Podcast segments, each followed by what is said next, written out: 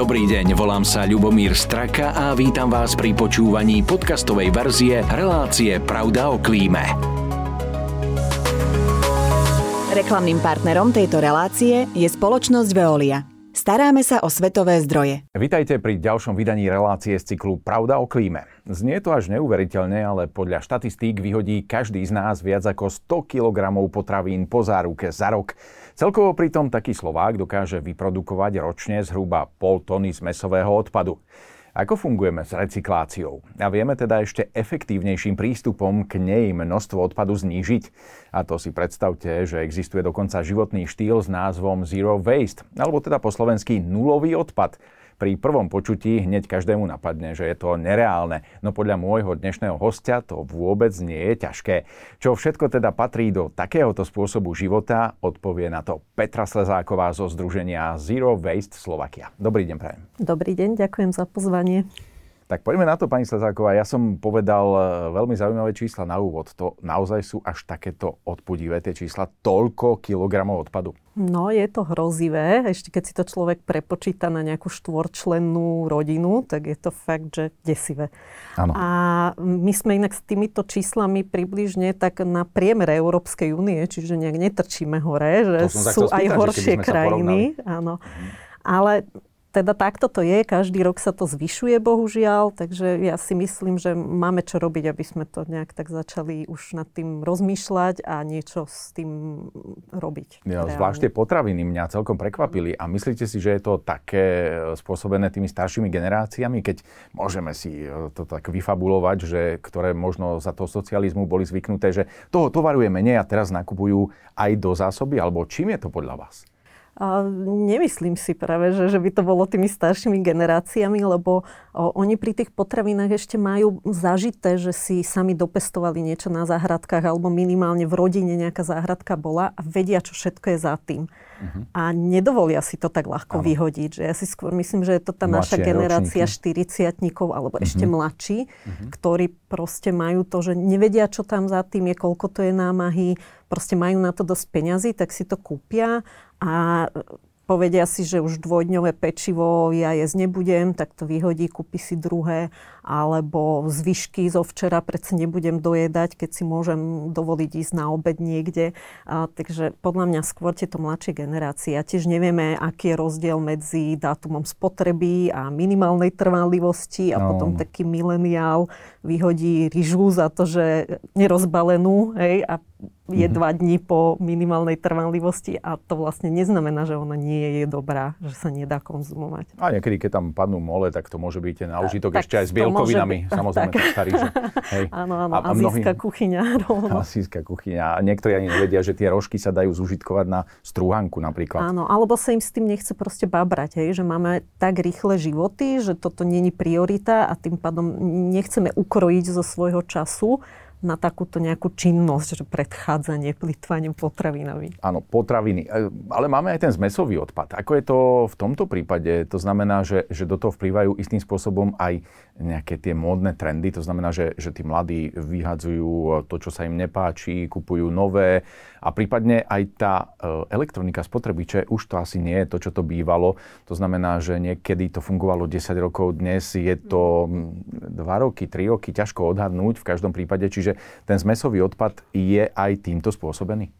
No, určite áno. A v podstate čím viac nakupujeme, tým viac vyhadzujeme. To je priamo umera, lebo môj dnešný nákup je môj zajtrajší odpad. Alebo možno pozajtrajší a tak ďalej. Ale, a, a čím vyššia je životná úroveň, tým viac si môžeme dovoliť nakupovať. To vidieť normálne v štatistikách, túto priamu úmeru.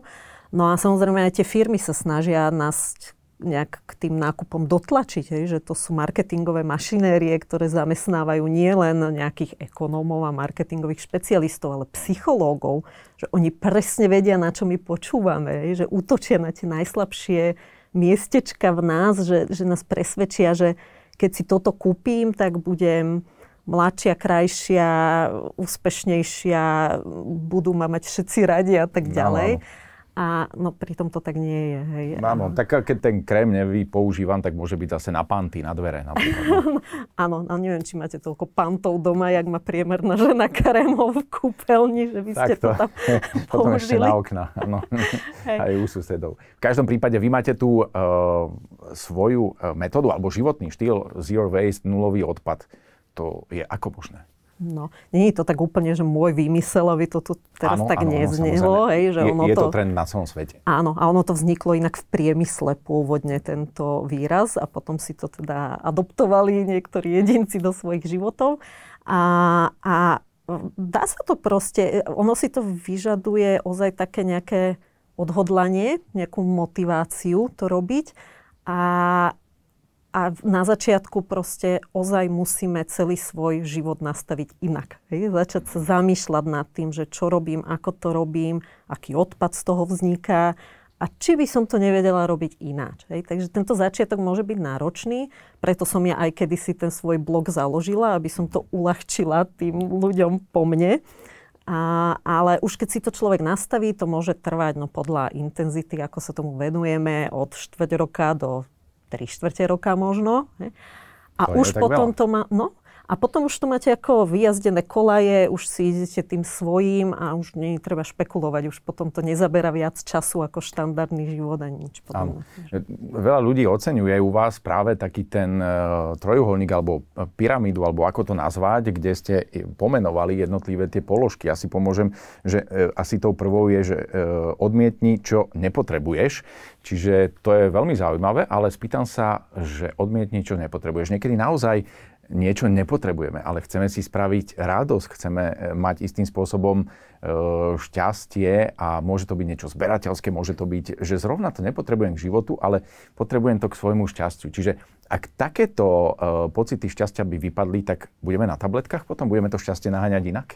To dúfam, že nie, ale ako ja začnem s proti otázkou, že Áno Kedy naposledy ste si kúpili niečo, čo vás naozaj urobilo šťastným dlhodobo? No, nie som zberateľ, čiže táto parketa je vyriešená u mňa, ale áno, dlhodobo môžeme to povedať, že to nefunguje. No, a na to sú vedecké štúdie, to zase není len môj pocit, hej, že, a, že vlastne pokiaľ máme zabezpečenú nejakú, nejakú životnú úroveň, nejak, ten dôstojný život, hej, pokryté tie základné potreby, tak už vlastne nič ďalšie materiálne nám nezvyšuje pocit šťastia. Ani pri tých zberateľoch? Mm, tak to je také to, to možno, akože dobre, tak uh, toto možno tak vynechajme z toho a, a ja, ja hovorím celkovo, že pri tomto životnom štýle nejde o to, aby každý z nás bol dokonalý zero waster, že teraz všetci budeme mať nulový odpad alebo že toľko to ale keď každý urobí aspoň trošku na tej svojej ceste, tak to potom, keď sa to zráta, tých, neviem koľko nás tu je už 8 miliard pomaly, a tak sú to neskutočné čísla. Hej. Čiže na toto myslieť, že v podstate my čokoľvek si ďalšie kúpime, to dlhodobo na šťastným neurobi, lebo človek je tvor spoločenský a tvorivý, čiže tie rebríčky toho nášho šťastia e, v tých vedeckých štúdiách jasne ukazujú, že že nám to šťastie teda prináša komunita, medziludské vzťahy, nejaký pocit seberealizácie, pocit tvorivosti, to užitočnosti pre ostatných. Áno. A my toto vlastne všetko v sebe máme, len to tam musíme objaviť a priniesť na povrch a, a žiť podľa toho. No, posúďme sa teda v tej vašej pyramíde o e, krôčik e, zase ďalej a máme tam e, zredukuj, čo skutočne potrebuješ. To je ďalšia rada. A opäť to tak do, tej, e, do toho Slovenska dám. E, zredukuj, čo potrebuješ, alebo možno aj čo nepotrebuješ. Dá sa to aj takto povedať. V každom prípade e, nemusí to byť na dennú potrebu, ale čo napríklad taký Slovák, ktorý potrebuje mať doma 10 šrobovákov. Nikdy nevie, že kedy sa mu ktorý zíde. Ale zrovna v tej chvíli nepotrebuje. Čiže stačili by mu dva? Ako je to? No podľa toho, nakoľko ich využíva. Hej. Keď je to nejaký kutil, ktorý povedzme polke dediny opravuje pokazané veci, tak nech má aj 20 tých šrobovákov. Hej. Že, že to je veľmi individuálne. Ale tu ide o to, že mm, my sme taký národ hromadičov, či jak to povedať, áno, áno, že hromadíme, áno, hromadíme doma rôzne veci, že čo keď mm-hmm. sa to bude hodiť. Ale to čo keď sa väčšinou akože nestane vo väčšine. Možno taký strach z minulosti máme, že, áno, že bolo áno, nedostatok to, niečoho. A...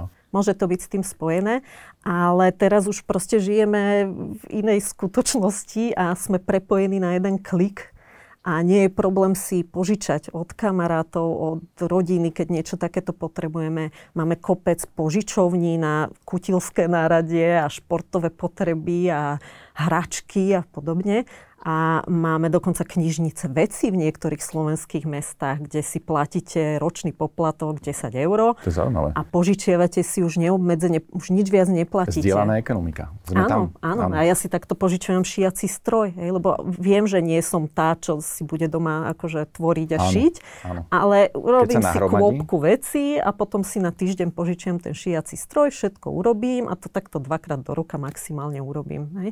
A nemusím utierať prach celý rok z toho šiacieho stroja, môže ho medzi tým niekto iný požičiavať. Čiže toto je podľa mňa taká budúcnosť, len sa na to potrebujeme aj mentálne nastaviť. nastaviť. To zdieľanie vecí no. v každom prípade. Znovu použi a oprav.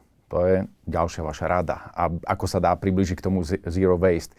Ehm, čo v prípade, ak tá krajčírka stojí naozaj viacej ako nové oblečenie a ja nie som taký zručný, aby som to dokázal opraviť? Uh-huh. Inak tú zručnosť si môžeme cibriť a vylepšovať, že jednak sú aj kurzy na to a samozrejme na YouTube nájdete kopec návodov na opravu čohokoľvek.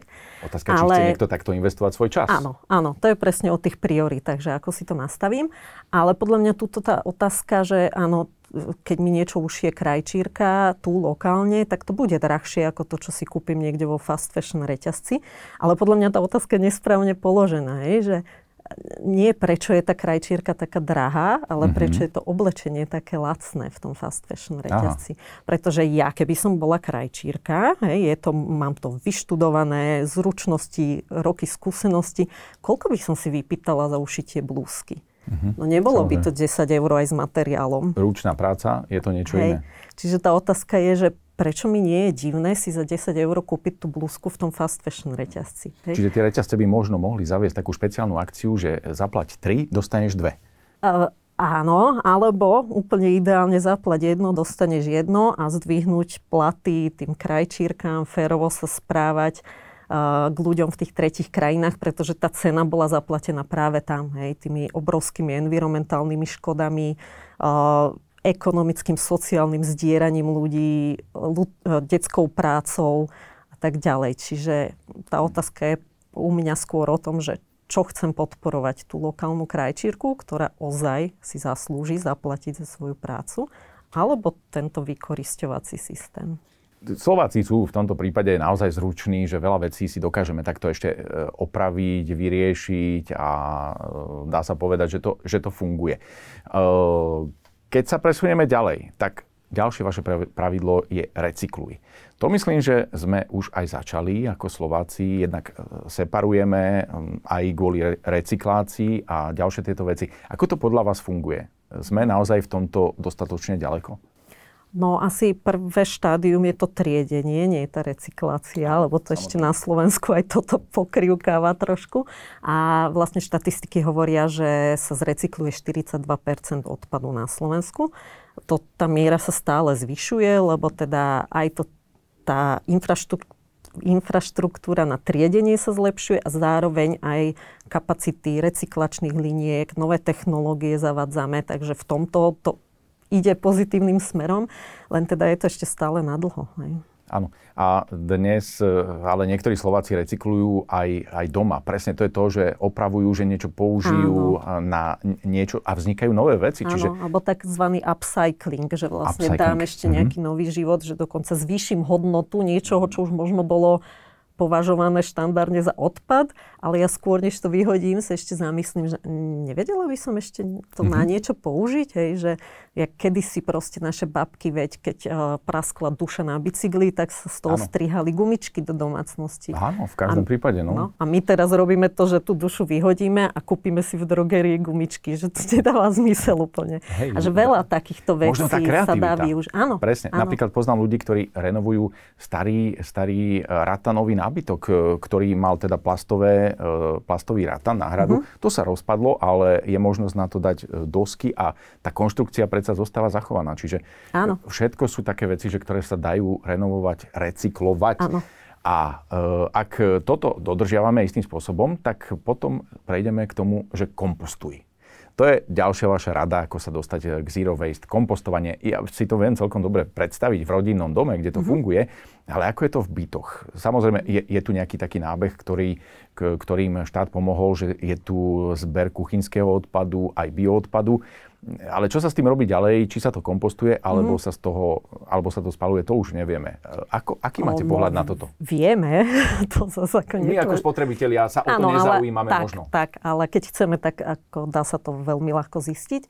Uh, to je podľa mňa akože obrovský krok vopred, uh-huh. uh, lebo um, štatistiky predtým ukazovali, že až polovicu z mesového odpadu tvoril tento bioodpad. My sme to vozili na skladky, čo absolútne nedáva zmysel.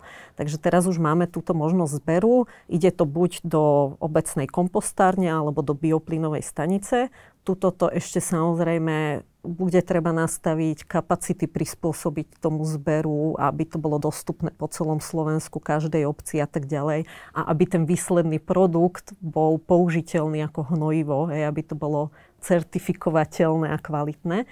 A, ale inak ako to sa milíte, že v Petržalskom paneláku sa nedá kompostovať. Ja tak žijem v Petržalskom. áno, určite. Áno, dá sa takto, že v interiéri, alebo takým japonským štýlom, že bokashi sa to volá. Uh-huh, uh-huh. A bokashi, to je bez... si neumiem tanier, ale bokashi kašu tam. v podstate to je taká uzavretá nádoba bez prístupu vzduchu, kde máte aj nejaké baktérie, to tam uh-huh. prisypate také vysušené ako keby otruby a to spracuje ten uh, bioodpad. Ale my sme napríklad v Petržalke založili aj komunitné kompostoviska spolu so samozprávou, čiže aj to zafinancovali a, a bol o to obrovský záujem, kým teda Bratislava ano. nezaviedla tie hnedé uh, nádoby na triedenie. Ano. Takže kto chce, ten hľada cesty a dajú sa nájsť tie cesty. Super. No ja sa e, k záveru dostanem k úplne konkrétnemu príkladu, čo som odpadol z neho. Vy ho spomínate aj na vašom blogu. Je to príklad spisovateľky s menom Bea Johnson a ona vraj so svojou štvorčlennou rodinou naplní za rok s mesovým odpadom jeden zavaraninový pohár. No pre mňa je to nereálne. Ako, do, buď chodia po reštauráciách a bývajú u susedov, alebo si to inak neviem predstaviť. No je to reálne a dokonca ja, keď som s týmto životom začínala, teda tak keď som začínala chodiť na školy o tom prednášať, tak som si takýto pokus urobila aj ja so svojím odpadom, lebo teda vraj podľa psychológov mám 8 sekúnd na zaujatie tých mladých na škole. Uh-huh. A dodnes a po... vynášate tie zavaraninové poháre. Áno, nosím so sebou ten zavaraninový pohár. A, a teda ja som ten horčicový sklenený mm-hmm. pohár za 4 mesiace naplnila teda s mesovým odpadom. Takže mm-hmm. dá sa to, keď človek úplne, že sa na to sústredí a je tomu úplne že dedikovaný, motivovaný. Ale to nemá byť úplne cieľom, hej. A, ale treba aj pochopiť zároveň, že to veľa ľudí si myslí, že že keď ten odpad nevytvorím doma, že to nie je môj odpad. Hej. To, že to ano. vyhodím u suseda do koša, alebo že odpad vznikol, keď v reštaurácii varili moju večeru, to je stále môj odpad. Áno. Som uh, súčinný pri jeho tvorbe. Čiže... Tak, čiže tá Bea Johnson si všetko berie so sebou domov a dáva to do tej zavarovačky. Hej. Mm-hmm. To mhm. není, že iba to, čo doma vytvorila.